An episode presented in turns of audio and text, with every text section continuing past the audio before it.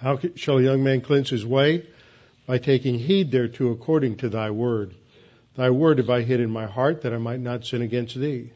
Thy word is a lamp unto my feet and a light unto my path. Jesus prayed to the Father, Sanctify them in truth. Thy word is truth. For the grass withers and the flower fades, but the word of our God shall stand forever. Before we get started this evening, we'll have a few moments of silent prayer to give everyone the opportunity to make sure you're in fellowship and ready to uh, study the Word and to focus, and then I will open in prayer. Let's pray. Uh, Father, we're so very grateful that we have you to come to in times of need and that you uh, desire for us to bring our uh, petitions, our intercessions before you.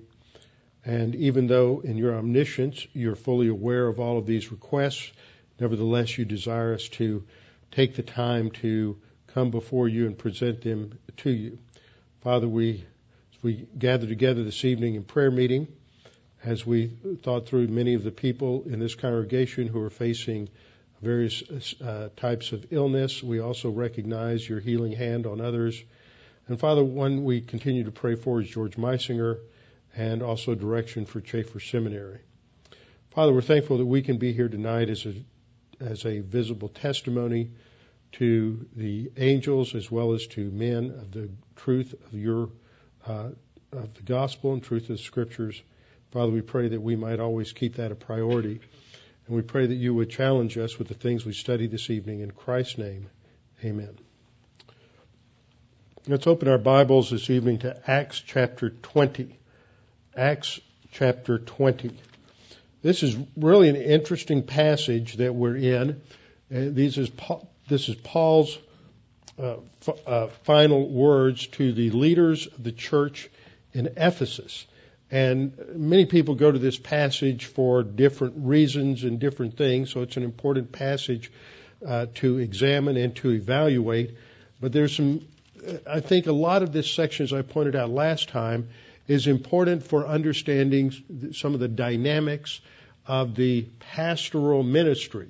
Even though the Apostle Paul is functioning as an apostle, not a pastor, in many of the ways in which the, the apostle functioned were, were the same.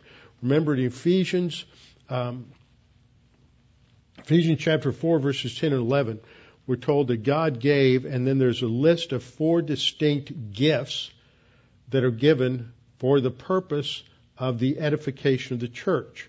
Now the first two were temporary gifts that were characteristic of the early church, apostles and prophets. But the second two are evangelists and pastors, pastor teachers. And so those gifts all had the same purpose to equip the saints to do the work of ministry. And so we get a glimpse of how the pastoral ministry functions here, both in terms of Paul's own example, which he refers to as he gives these parting words to the elders uh, at, uh, that he meets with in, in Miletus, but also because of the descriptive words that are used, the verbs that are used throughout this section describing what he is doing as as a pastor. We, as I pointed out last time, we live in a in an ecclesiastical environment today uh, that's been around for centuries because of a lot of confusion over the nature and purpose of the church that entered in very very early. And the, the function of the pulpit ministry, the function of the pastoral ministry, has certainly undergone a lot of changes. Uh, there was a recovery of the Word of God, the importance of the Word of God during the Protestant Reformation, and for much of the following um, 400 years uh, after the Protestant Reformation, we still saw an emphasis on the teaching ministry of the Word, at least in a number of uh, Protestant denominations. Sadly, since World War II, that has been in decline. And there's been quite a, a shift in the way people think about the uh, purpose of uh, the pastor and the purpose of a sermon or Bible class. In fact, every now and then, I don't know if you've ever run into this, I've seen it for uh, probably the last 30 years I've been in pastoral ministry is people talk about how much they love Bible study and then they come and they sit in a Bible class at a at a any kind of a teaching church and I don't know what their concept of a Bible study is, but that's not it. And they just, you know, they can't run out the door fast enough. I don't know what they expect and what their perception is of Bible study, but it isn't Bible study. It's uh, something else. So what we, but the emphasis we see in Scripture is on the content of the Word of God as the source of our strength and the source of our growth. And this is a great passage to illustrate this. Now, this occurs toward the end of Paul's. Am I missing something?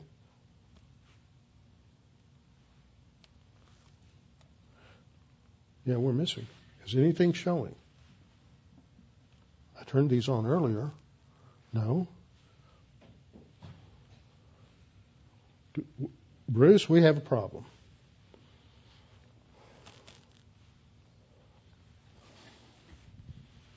Let's see. Put that on computer two.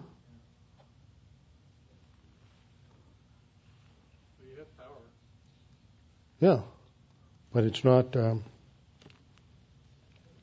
I mean, the computer's acting like it's plugged in. Plug it in again. Oh, I know what it is. It's this other connector keeps slipping loose. There we go. Okay. Got that fixed. Yeah, good job, Bruce. Okay, here's here's our map. We're towards the end of the. Now that's weird.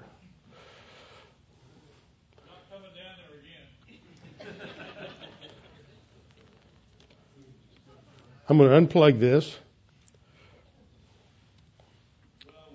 Reacquire. No, it was on my computer. It was the way it was projecting it. I didn't have it. Um, it was up on the screen, but it wasn't on my laptop. There we go. Okay. Here's a map. We have. Uh, thank you. It's all good. Okay. Thank you. Thank you very much. Okay, he's in Miletus. Skipped stopping off at Ephesus because their offloading of cargo and onloading of car- cargo in Miletus was going to take time, and that would have been a more efficient place to stop and have a meeting. They, he knew they would be there three or four days, whereas if they had stopped in Ephesus along the way, that just would have cost a couple of days, and he's in a hurry to get to Jerusalem to observe Pentecost. Now, when he arrives in Miletus, as I pointed out last time, he sends off to Ephesus for the elders of the church to come and uh, meet with him in Miletus.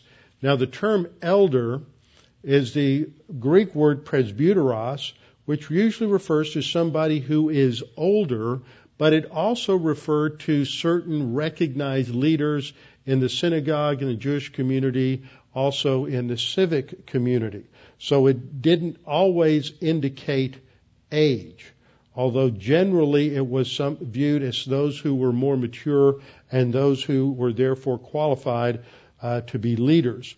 So he sent for the elders of the church to gather, and when he came, he has a uh, very close heart to heart talk with them where he emphasizes their responsibility and warns them of some things that are going to come. Now, as we look at um, his warning, he says, you know, from the, he starts off referring to his own ministry as an example of their, how their ministry should be conducted.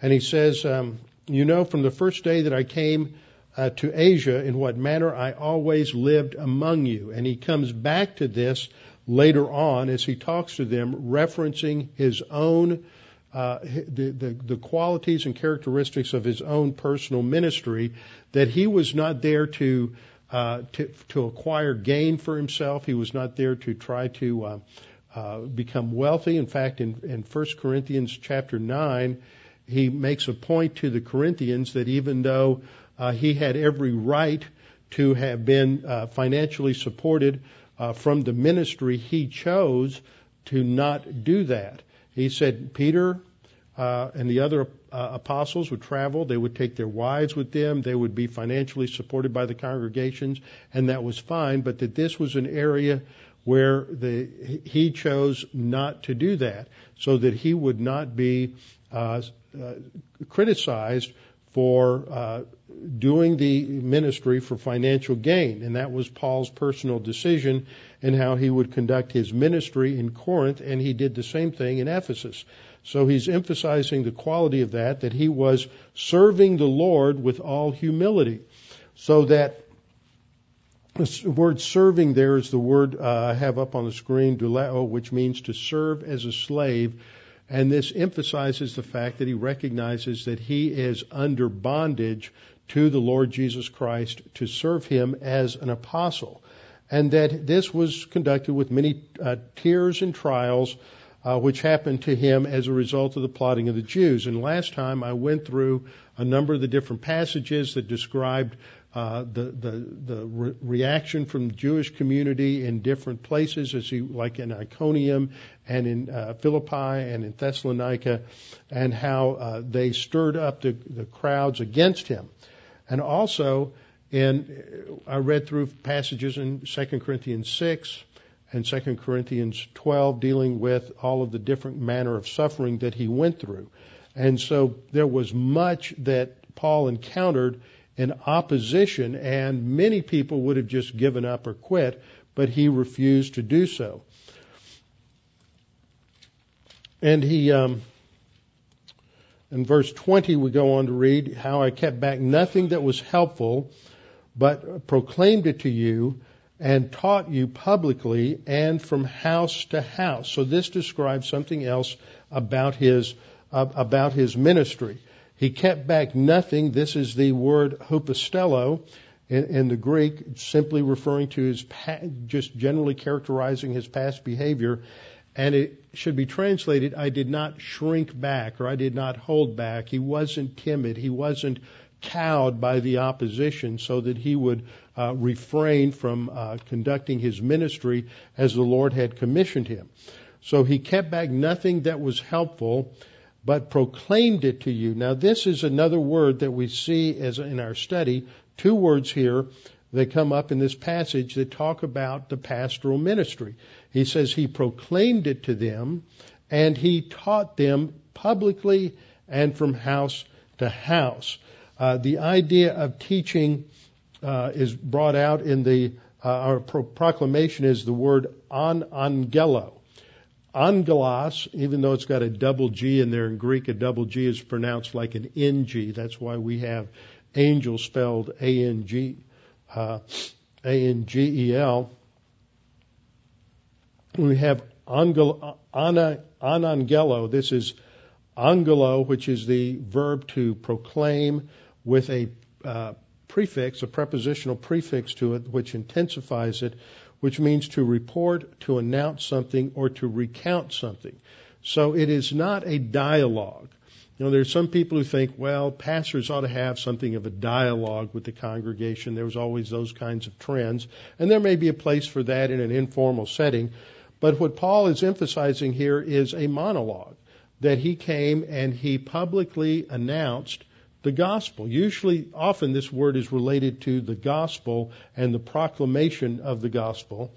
And then he says, and he taught them, and this is the word that's on the right on the screen. This is the word uh, didasco. And didasco emphasizes instruction. It emphasizes uh, training. It emphasizes uh, explanation of the scripture so that people understand what it means and how to apply it uh, in their lives. And so he does this in, in two environments. One is public, and the other is house to house.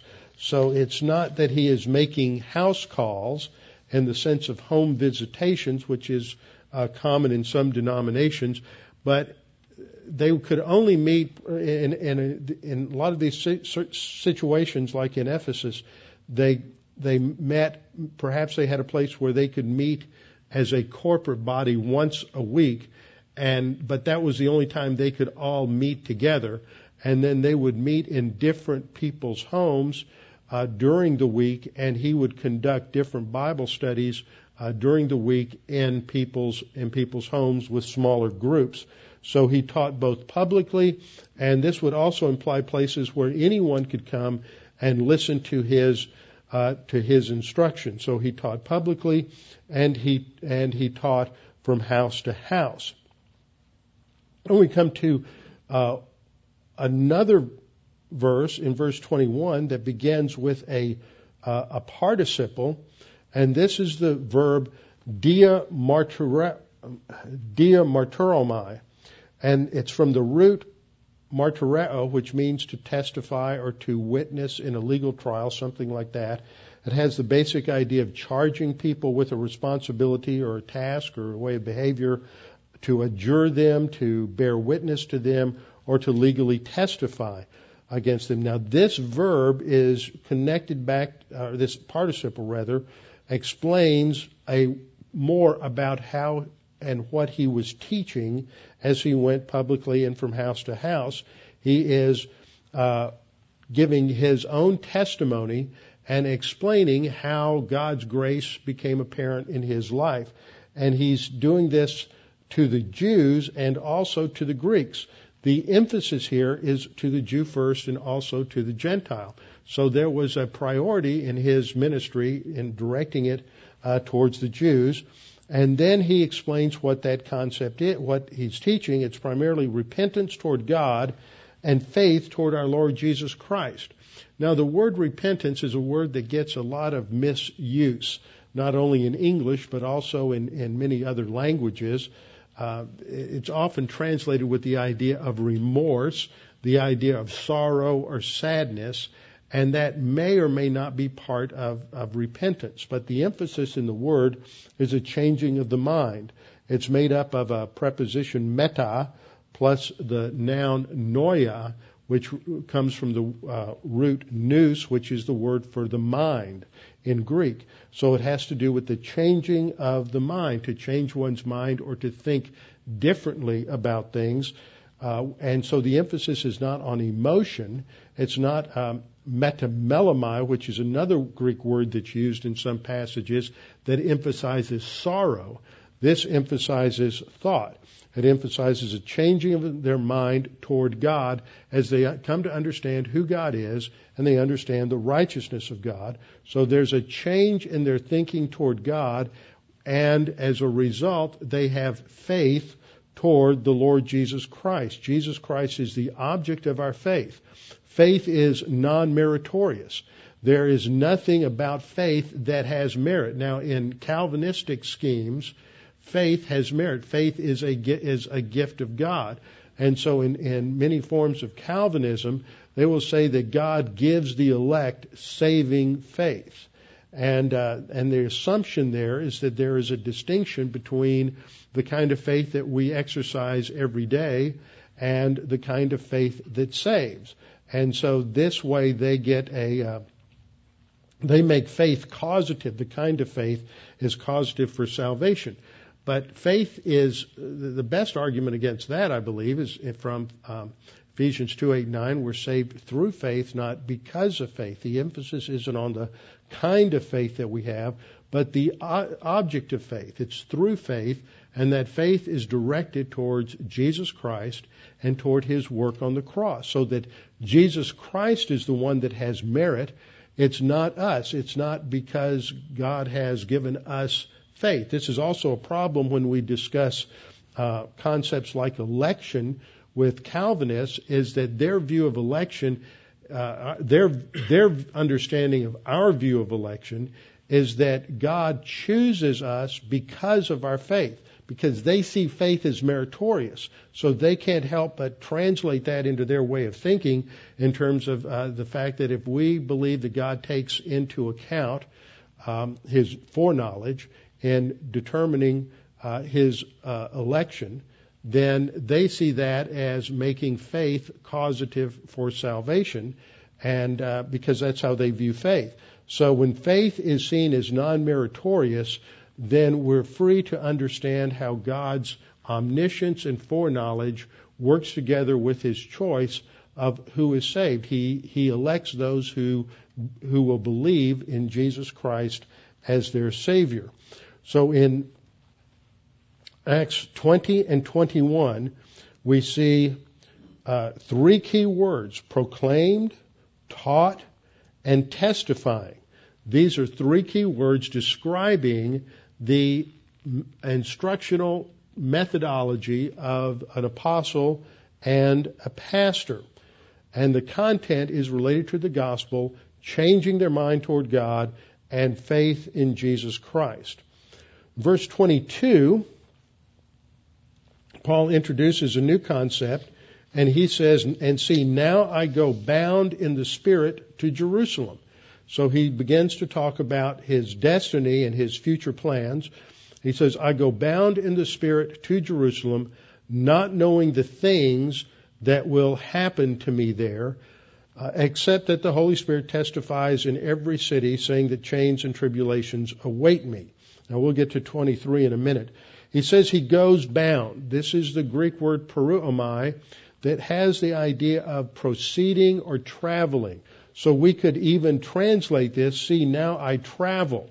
He's talking about the direction of his of his future travels, and he says that he is bound in the Spirit. And this is the verb deo. Deo is used here. It's a perfect passive participle, so that means it's it's modifying as a as a participle. It's modifying the verb to go. So it's explaining something about how he is going, or, or, or the manner in which he's going, or the means by which he's going, something like that. It's describing some characteristic of his of why he is traveling. And as a perfect tense, it's completed action. So he's talking about something that he's already been bound by the Spirit. This is a past action that's, and he's talking about the current results, his traveling to Jerusalem. He's bound in the Spirit. Now, in the New King James, it translates it with a lowercase s. Maybe if some of you have a New American Standard, does anybody have a translation that translates that with an uppercase S? What do you have? New American, New American Standard. Good. It should be an uppercase S. It's it's simply it doesn't have the uh, um, uh, preposition in with it, but the just the dative case itself can indicate instrumentality, and so he's talking about the fact that he has already been bound by the Holy Spirit to go to Jerusalem. So we look at this in comparison with the verse we looked at last time, uh, or in the last chapter, Acts 19:21.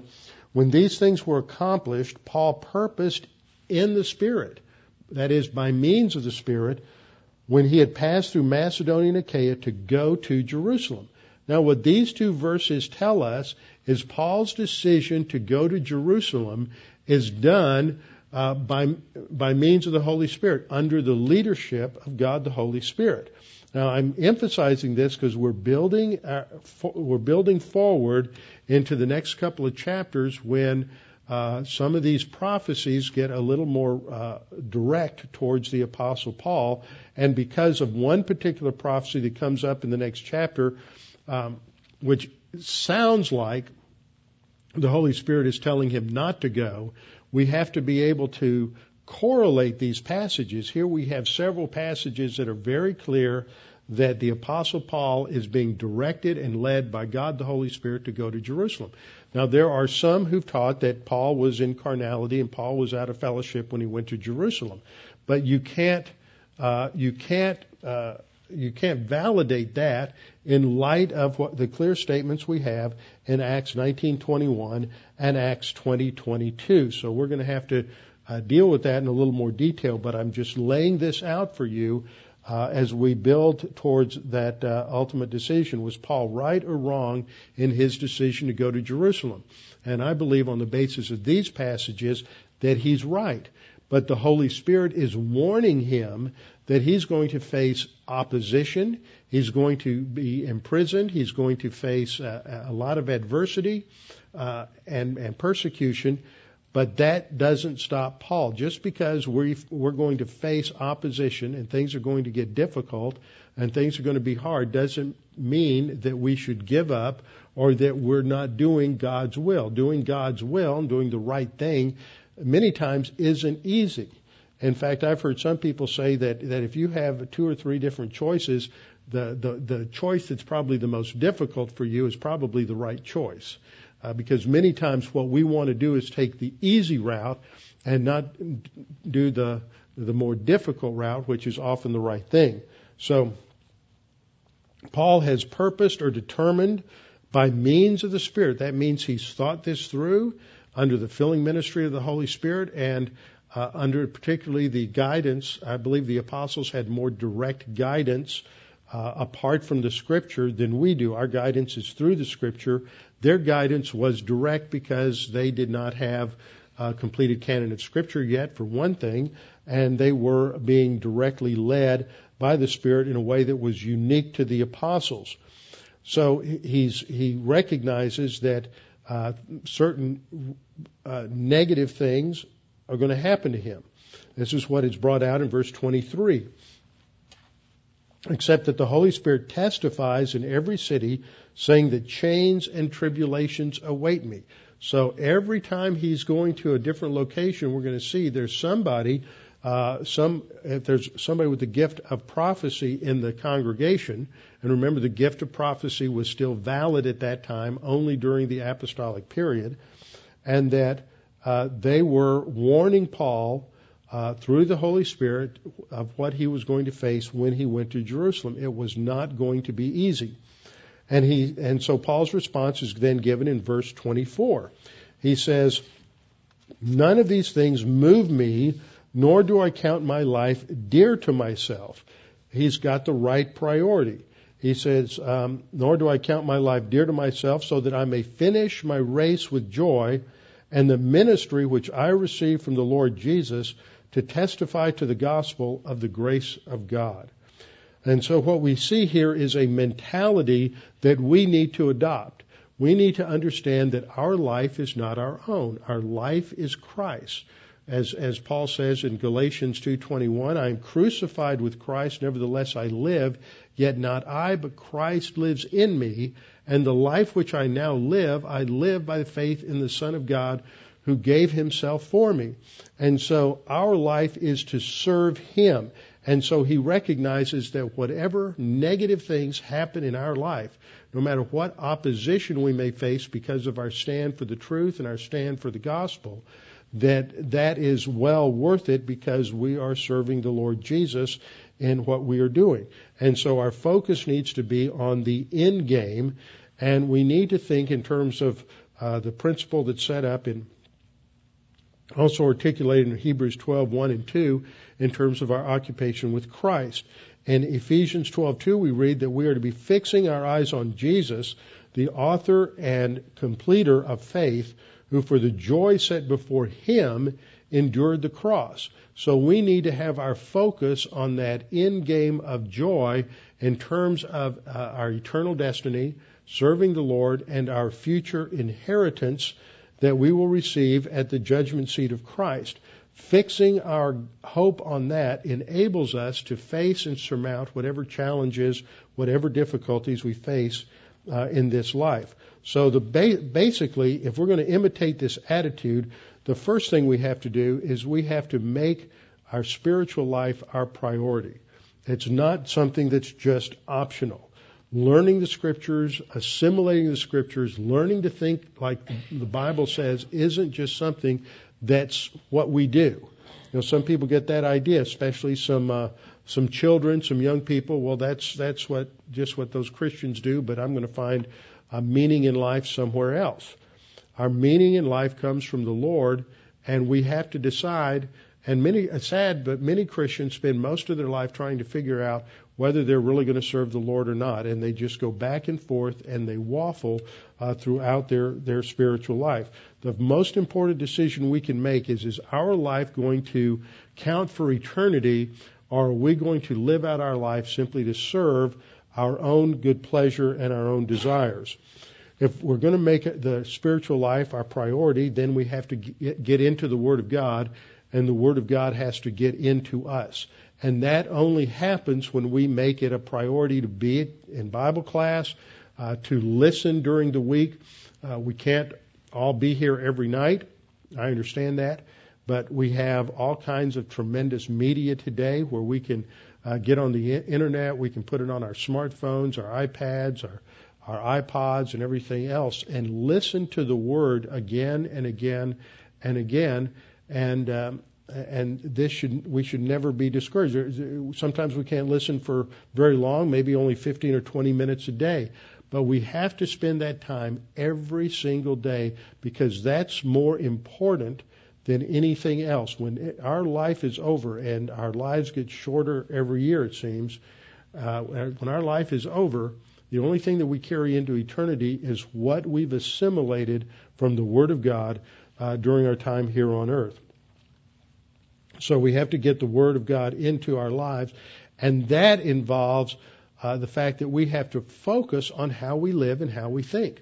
We have to stop, think, focus, and train ourselves, retrain ourselves over and over again because our default position is always to go towards the sin nature and always go towards self absorption and a self indulgence and self justification and to let arrogance rule in our in our souls. So we need to constantly discipline our thinking to focus on the realities of life and not just go along uh, to get along and go with the flow. So Paul demonstrates that attitude for us that we need to put our ministry that God has given us, and every one of us, it doesn't matter who you are as a believer, you've been given a ministry. You've been given a spiritual gift, at least one. And that is the ministry that God has given you. And a lot of Christians spend their whole life wondering what that may be, rather than just getting out and serving in whatever capacity is available and let God uh, direct you as we get out and we do different things in the, in, in the ministry involved with with uh, with the church and with others in the body of Christ. Then it becomes apparent over time what our strength is and how we play a part in ministering to one another in the body of Christ. Now, having said that, Paul goes on to say some more things about his own ministry. He says, And indeed, now I know that you all, among whom I have gone, preaching the kingdom of God.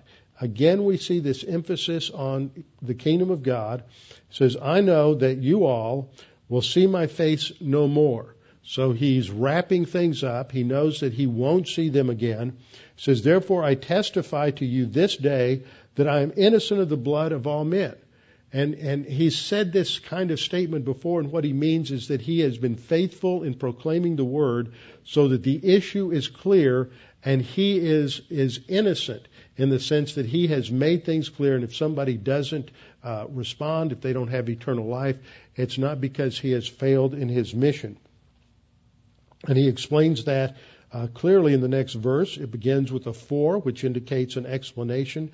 Uh, he, the reason he can say he's innocent of the blood of all men is because he has not uh, shunned to declare to you the whole counsel of God. Now I want you to look at these three words that are used here. He's preaching the kingdom of God. He's testifying to you. This is a different word. This is just martyreo here. It was dia martyreo, I believe, earlier. Uh, for I've not shunned to declare to you the whole counsel of God. These are different ways to talk about the communication ministry of an apostle and a pastor. They, it, is a communication ministry to teach the word. So I've summarized, uh, I think it's eight, maybe nine words that are used here in terms of the, the communication ministry of, a, of a, an apostle or a pastor teacher. First of all, we have the word teach used 19 times in Acts. This is the word didasko, meaning to teach, to instruct, to explain uh, to uh, people what the Word of God means and how, and, and do it in a clear enough way to where they can see, under the ministry of God the Holy Spirit, how it can apply in their lives. The second word that he uses is encourage. The Greek word is parakaleo, which has the idea of encouraging people, strengthening them, urging them to a particular course of action. It could be translated exhorting them or challenging them in a particular course of action. A third word is proclaim. Proclaim is translates the word katangelo, which means to announce or declare something. It's similar to the word we'll see in a minute, uh, uh, uh, kerusso, just where the something is announced it's not uh, necessarily gone into in detail or explained. There's no question and answer. There's no debate. It's just the announcement or explanation of a uh, of, a declaration. Uh, another word that's similar, a different prefix, anangelo, which means to report, uh, to announce something, or to recount something. So this is what a pastor does. He instructs. Uh, his instruction is also designed to challenge and to encourage people and their, to go forward in their spiritual life, to proclaim the truth of God's word, to proclaim the gospel, and to announce or report on what God has done in Jesus Christ in, the, in uh, His gracious provision of salvation. A fifth word that's used is the word uh, proclaim or preach, which often translates not kerusso, which is one we might expect, but evangelizo, which is to evangelize, to proclaim the good news of the gospel. Uh, often when you see the word preach in Acts, it's not kerusso, which emphasizes just the proclamation aspect, but it is the deliverance of good news to people. Uh, a sixth word that's used is strengthen people uh, which means to strengthen, to support them, and this is done through the Word of God that gives people the, the stamina, the, the perseverance, the endurance to, to hang in there when they're going through difficult times. A seventh word is the word preach, kerusso, uh, which has the idea of to, just to proclaim or to preach. Now, preaching in the Bible has to do with uh, not so much with an oral style. That's what we hear a lot today, that preaching is different from teaching. Preaching is a certain uh, rhetorical style, a certain uh, uh homily, uh, a homiletical approach, a structure where you have three or four points, tell a couple of stories, uh, a couple of jokes, and then have a conclusion. And often you see this in some, in a lot of denominations where it builds in terms of its intensity and its emotional drive to some sort of emotional challenge uh, at the end. But that's not what the Bible means by preaching. What the Bible means by preaching is to simply proclaim the truth or ex, uh, uh make a proclamation, an announcement.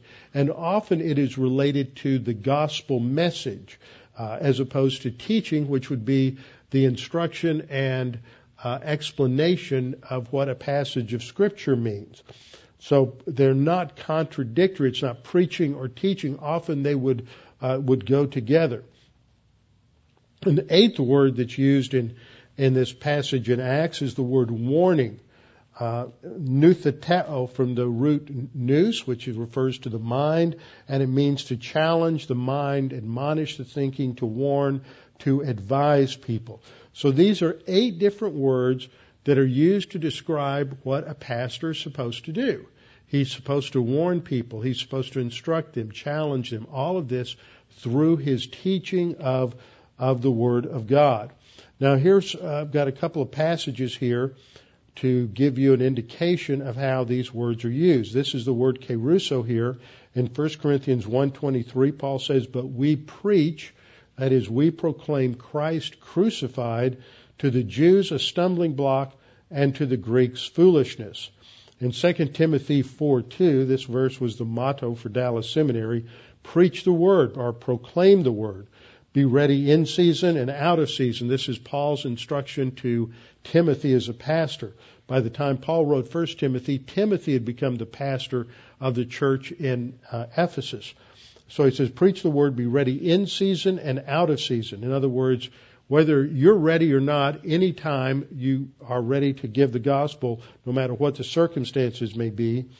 Uh, and then he goes on to say, convince, rebuke, exhort with all long suffering or patience and teaching. So this is the role of the pastor teacher. Uh, the role of the pastor teacher is not the administrator. He's not the CEO of the congregation. He is the, the, the spiritual leader and teacher and trainer for the congregation.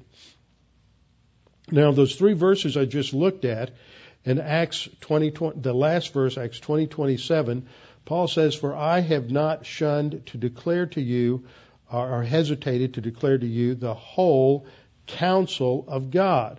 Now, uh, the word declares the word anangelo, which means to announce or proclaim again. But the word counsel is the word boule, which many times has the idea of will. Uh, so it could, in some translations, it may be uh, translated the whole will of God.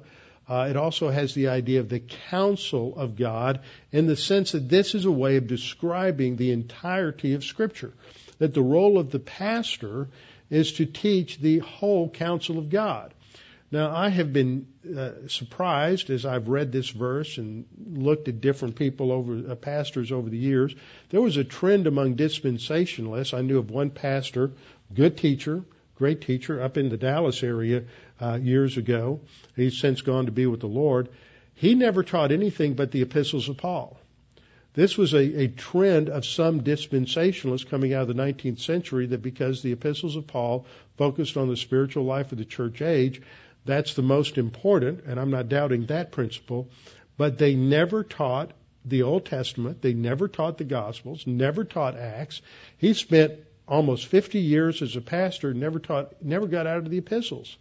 And this has been true of a lot of dispensationalists. But we're to teach the whole counsel of God, not just salvation, not just the spiritual life, not just uh, uh, you know a different way of teaching the gospel every Sunday, but the whole counsel of God. We're supposed to address every issue in life that the Word of God addresses, which is every realm of our thinking. So sometimes, and you've heard me teach on this, sometimes uh, you touch on economics. Sometimes you touch on politics. Sometimes you touch on law. Sometimes you touch on, on, on ethics. Sometimes you touch on uh, more spirit, things that are considered more spiritual, such as uh, prayer, uh, salvation, different things of that nature. But we're to teach everything that the Word of God touches on so that we can learn to think about everything in life the way uh, that God has revealed to us so that we can think about His creation the way He designed it. So Paul emphasizes that he has not hesitated to declare the whole counsel of God. He hasn't held back on anything. And then in verse 28, he comes to a warning. We have a, he gives a warning after having said all these things. He says, therefore, uh, since I've taught the whole counsel of God, I want you to now be warned. And he warns them uh, about what they are doing. Now he says, take heed to yourselves and to all the flock among which the Holy Spirit has made you overseers to shepherd the church of God, which he purchased with his own blood. Now, before we get into the contents of this verse, I want to talk a little bit about church leadership and the terms that are used for church leadership. Earlier, I pointed out the word presbyteros, referring to these men that were meeting with him, that they were, that that's a term for elders. And there are some denominations, Presbyterian for the most part, but many Bible churches have adopted a Presbyterian form of government where they have two boards. Uh, one board is referred to as the elder board or the session in Presbyterian churches. And uh, another board would be the board of deacons. The board of deacons would relate to more mundane administrative tasks in the congregation, whereas the elders would be more concerned about uh, spiritual leadership in the congregation. And in some of the ways in which these elder governments are set up, it's as if they're all equal. I know at John MacArthur's church, at Grace Community Church, they have a I don't know what it is now, but at one time they had 65 or 70 elders, and they would make a decision unless it was unanimous. Uh, that's that's very difficult. I know of another church uh, where it had a similar setup, and it led to a tremendous split in that church. It happened about seven or eight years ago and caused tremendous uh, spiritual harm to people. Uh, how this functions is not described in Scripture. That there are two categories of leaders, one that focuses on the spiritual, one that focuses on administration, is clear. But God doesn't tell us how exactly that's supposed to work and it functions differently in different cultures. How a 19th century church organized itself is different from a 20th century church or an 11th century church. Different things have come in, different cultures uh, have brought in different things, and, and it depends on the culture as to how it's expressed. One of the most uh, illuminating practical assignments I was given uh, in seminary, I took a, one of our seminary classes when I was on, I think it was Christology, Pneumatology, and Ecclesiology. And um, uh, Tommy Ice and I were in the class together, and we sat up on the front row with our tape recorders, taping everything. But the professor gave us an assignment. He wanted us to visit two churches from each different church polity. By polity, I mean different forms of government. So you have the Episcopal form of government, like you have in an Episcopal, Methodist, or um, Roman Catholic Church. Uh, you have a uh, Presbyterian form of government, which you'd have in a Presbyterian church, some Bible churches, and then you have uh, Baptist forms of government, which would be similar to what we have, where you have a pastor or pastors, and they're equivalent to elders, and then you have a board of deacons. And he wanted us to go and visit each of these churches and evaluate them in terms of how they actually functioned. And uh, as many of you know, I came out of a uh, grew up in a church where the pastor uh, was often accused of being a dictator. But I have seen some teaching elders at elder churches that theoretically, in terms of their constitution, the elders were all equal, who were even more authoritative. I've seen in some other uh, independent Baptist churches uh, true tyrants uh, pastors who did everything, uh, including when the uh, when the deacons would take up the offering, the, it would be taken back and put on his desk, and then they would go out, and the door would be locked, and he counted all the money and put it in the bank the next day. And that might be good in some circumstances. It might, if he's got integrity. And uh, in some of these circumstances I've seen, he didn't really trust too many people with the money. Uh, Uh, but it, it varies from culture to culture. And I would see the bottom line was you it didn't matter whether you called them elders or pastors or deacons or what the nomenclature was. Generally, you had uh, one or two or three, depending on how large the pastoral staff was, who focused more on the teaching and instruction, spiritual instruction of the congregation. And then you had another group that might be called trustees, they might be called deacons, they're in different nomenclature, and they basically made sure that the bills were paid and that the uh, church was clean and that the doors were opened and uh, the doors were locked at, a, at the right time and all of those kinds of things, the basic running of the business of the church. Now, the polity that we have in this church, as I pointed out, is somewhat similar to Baptist churches. We believe in a, in a local church, an independent congregation that does not uh, submit to any outside authority. So there's no uh, uh, higher presbytery to answer to. There's no um, uh, there's no uh, Episcopal bishop or uh, archbishop to answer to. Everything is run and operated by a local independent congregation. And I believe that these words that we find in Scripture describe different aspects of the role of what we refer to as the pastor. This is what we see in this verse. In uh, this verse, you have two words overseers who shepherd the church of God. Now, in some translations, the word overseer is translated as bishop, and that's uh, related to that's the word episkopos. Uh, the the uh, elders here are overseers. Remember, he called the elders to my of the church at Ephesus to Miletus, and now he says to them that uh, the Holy Spirit made them overseers. So an elder is an overseer. We'll see that there, these terms are used interchangeably in other pas, uh, passages. So the word, the, the overseer is, that's translated overseer, bishop, or guardian, but that word emphasizes the leadership and the oversight role of the pastor. This, uh, whoever this individual is, the term bishop or episkopos emphasizes his responsibility of oversight over the congregation. The second word is a verb here. It's not the noun pastor. It is the verb poimaino, which means to feed or to shepherd. Uh, and it emphasizes the primary function of the elder or the or the uh, uh, a, a bishop, and that is to feed the sheep spiritually. So we have these three words that are used. Episkopos emphasizes the leadership oversight role. Presbyteros emphasizes the maturity aspect of the pastor teacher, that he needs to have a measure of spiritual maturity so that he can lead and guide the congregation. And then poimaino emphasizes his primary, the primary function of the pastor teacher, which is to feed the sheep. Now I want to show you a couple of different places where these words are used, and we'll see how they're used somewhat interchangeably.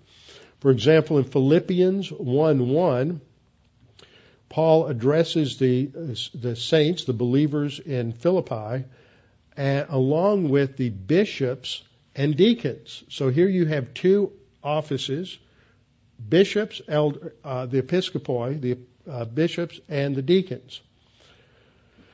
In 1 Timothy 3:2, he gives two lists of, of offices and qualifies them. Uh, first, the bishop or the episkopos, the bishop or the overseer. And following that, he talks about the deacons and the qualifications for a deacon. In Titus 1:7, he does the same thing. He calls them, uh, these leaders, a bishop, and he lists the qualifications for a bishop. What's interesting is the connection. Uh, one other place the word is used is in 1 Peter 2:25, where it is linked to it describes the Lord Jesus Christ, and it's linked to being to the to the noun for shepherd. Uh, he says, "For you are like sheep going astray, but have now returned to the shepherd and overseer of your souls." So it ties the shepherd aspect to the oversight aspect. These are connected. They're not two separate things. They're looking at one looks at the function, one looks at a responsibility for oversight. Now, the word elder is also used in 1 Timothy for the same group described, that's described earlier in 1 Timothy 3 uh, 1 by the word uh, episkopos, Later, we have the discussion of elders. The elders who rule well are to be considered worthy of double honor, especially those who labor in the word and doctrine. Uh, 1 Timothy 5:19 he says, "Do not receive an accusation against an elder." Uh, Titus 1:5, see, in Titus 1:7 gives the qualifications for the the bishop, the episkopos, but two verses before Paul says, "Appoint elders." Now here are the qualifications of the bishops. See, he uses the terms interchangeably. They're, they're synonymous. And the function of, of the uh, elder or the bishop is to, to pastor, to feed the sheep. Ephesians 4:11 is one of the only about four places where the noun pastor is used in the scriptures. Now, in because our tradition comes out of a more of a Baptist background and tradition, historically, Dallas Theological Seminary and Bible churches were influenced by two streams of theology. One came from a Baptist strand, one came from a, a more Presbyterian strand. Lewis Sperry Chafer uh, had been uh, originally ordained in Southern Presbytery uh, in a congregational uh, ministry. John Walvoord was an ordained Presbyterian. In fact, a lot of the early um, uh, professors at Dallas were out of uh, a Presbyterian background, but a number of them, like Harry Ironside, came out of a Plymouth Brethren background. Uh, others came out of a Baptist background. So there was a, a blend of different uh, ecclesiologies at, at Dallas Seminary. So that's our sort of our historical roots is in that background. So we come out of a heritage that's been uh, more influenced by a Baptist view that the leader of the congregation is described as a pastor. Now that noun is used in reference to the spiritual gift in Ephesians 4:11. Uh, some are given as pastor teachers, and that's a hendiadys. That's how the, the word teacher describes how the pastor functions. A, a pastor, some people say, oh, he's so pastoral. And he's referring to somebody who may be very friendly, very sociable, goes around and visits everybody. And, but that's not what the word means by pastoring. The word pastoring is for, is a general word that is always defined by this secondary concept of teaching. How do you pastor? By teaching, not by. Um, and there's nothing wrong with being social. Different people have different gifts and different personalities, uh, but it is we have to stick with how the Scripture defines terms. So we see that uh, pastors defined by, by teaching there. Uh, Hebrews 13:20. Now may the God of peace, who brought up our Lord Jesus from the dead, the great shepherd of the sheep. That's a second example. And it refers to the Lord Jesus Christ as a shepherd there, and in 1 Peter 2:25. And so the word pastor as a reference to the leader of the church, we really don't find in Scripture. Usually it's the verb to shepherd or to pastor that we find in, in, in Scripture. Now, one of my favorite passages for describing the role of a pastor is Jesus' interchange with Peter uh, after the resurrection. Uh, Peter and the other disciples had gone up to Galilee and they're gone back to fishing. Jesus appears on the shore. They can't really tell who it is. They've been fishing all night and haven't caught anything. That's how I fish. Uh, I can fish all night and all day and I don't catch anything. A person in the next boat's hauling in all kinds, but I never get anything. And so the Lord told them to throw out their net on one side, and they hauled in more than they could handle. And then, uh, not shortly thereafter, Peter finally realizes who that is on the shore and jumps out of the boat and runs in, and they cook the fish for breakfast. And then the Lord says to him after breakfast, uh, Simon, son of Jonah, do you love me more than these? In other words, more than these other guys. And Peter said, Yes, Lord, you know that I love you. Now, there's a lot of, of uh, of synonyms that are used in this passage different words for love, different words for feeding, different words for lambs. I don't want to get I don't have time to go into all the other details. I just want to emphasize the command. He says, well, he's basically saying to Peter, if you love me, you feed feed my lambs. Now, what did Jesus say about three chapters earlier in the upper room? If you love me, you'll keep my commandments. So this has to be understood in terms of that broader command that, that pastor, if you love Jesus, you feed my sheep. That's what you do. That's the primary directive for a pastor, is to feed my sheep. And here it's the verb uh, poimaino, uh, to shepherd, to feed my sheep. Then in the next verse, uh, they have a similar interchange. Uh, Jesus says to uh, Simon, Do you love me? And he says, Yes, Lord, you know I love you. And this time Jesus said, tend my sheep. It's a synonym, bosco, meaning to, again, to feed, feed the sheep. And then a third time, uh, they had this interchange about love, and Jesus says, feed my sheep, going back to uh, poimaino. So the point is, what's the role of the pastor? It's to feed the sheep. Again and again and again, we see that's the prime directive given to the elder, bishop, pastor is to feed the sheep, to give them the teaching of God's Word. One last um, reference on this is 1 Peter 5 2, as Peter is addressing the elders. He tells them they are to shepherd or feed the flock of God which is among you, serving as overseers. There's that word bishop again, uh, episkopos, not by compulsion, but willingly, not for dishonest gain, uh, but eagerly. So this gives us an understanding. I'm going to stop here and come back to. I thought I'd finish the chapter tonight, but uh, I'm not going to not going to quite get there. Uh, we'll just stop here and come back and pick up the thrust of verse 28 next time. But this gives you a little bit of an idea because I haven't taught much on uh, church organization or church offices uh, over the years. A little bit of an understanding of these these different words. And it, I don't really believe that it matters. I mean, in some sense, maybe it does, but what you call the pastor, the pastor is the leader of the church. When you take that metaphor of a pastor, a shepherd with his sheep, what does the shepherd do? The shepherd leads them. He is the one to whom God has given the vision for that congregation. That doesn't mean that he doesn't listen to anybody else. That doesn't mean that he doesn't uh, take advice and guidance from uh, uh, deacons and other mature uh, leaders in the, in the congregation, but the pastor is the leader. He's the one who, who sets the agenda, the priorities uh, for the congregation, and he should lead not only in word but also in his life. Uh, no pastor's perfect. We all have sin natures. Those some of that's the interesting thing about this congregation. Some of you've been here uh, known me so long. It's it's just that most pastors don't have that kind of a problem. Some of you know me too well because you've known me since since we were teenagers, so you know my sin nature to some degree. And um, but but in many congregations, it's such a problem when they see the feet of clay of the pastor that oh that pastor's got a sin nature. and it just it just shocks them.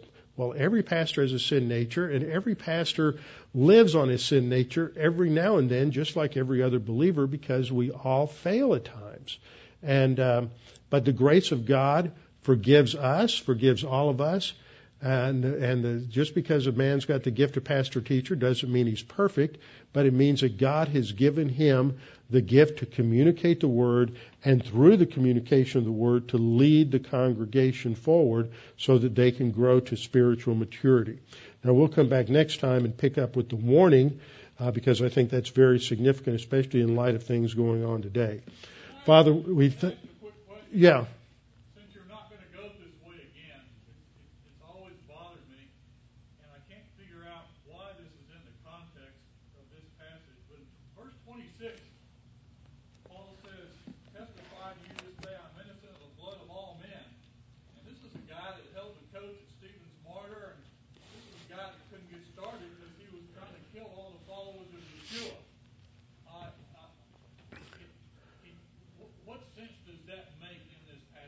I, I think that's that's a good question, Bruce. I, that that here was a, here was Paul who before he was saved. Uh, Bruce is asking the question, so we get it on the recording.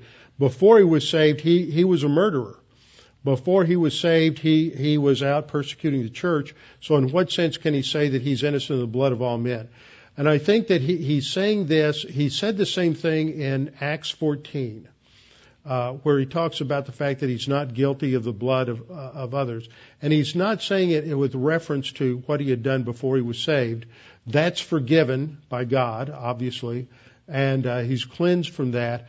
But he's he's using this to talk in the in the sense that he has been um, been honest and, and straightforward with the proclamation of the uh, of the gospel, so that he can't be held at fault by by, by not giving the truth uh, fully and straight to people so they have the information they need to, to make a decision to trust in Christ or not. So he hasn't held back on the gospel. And that's what he says earlier. He hasn't, he hasn't shunned, he hasn't, uh, he hasn't uh, held back. Uh, he's been straightforward in giving, giving the gospel so that he, he can faithfully answer to God that he has done his, fulfilled his mission as an apostle to give everybody the, the truth how to have eternal life. Okay? All right, let's pray. Father, thank you for this opportunity to come together this evening. Pray that you'd encourage us and strengthen us with your, your word, because we know that's the only, only basis for hope. That's the only basis for strength. That you would guide and direct us in our thinking that we may desire above all things to glorify you in our lives. We pray this in Christ's name. Amen.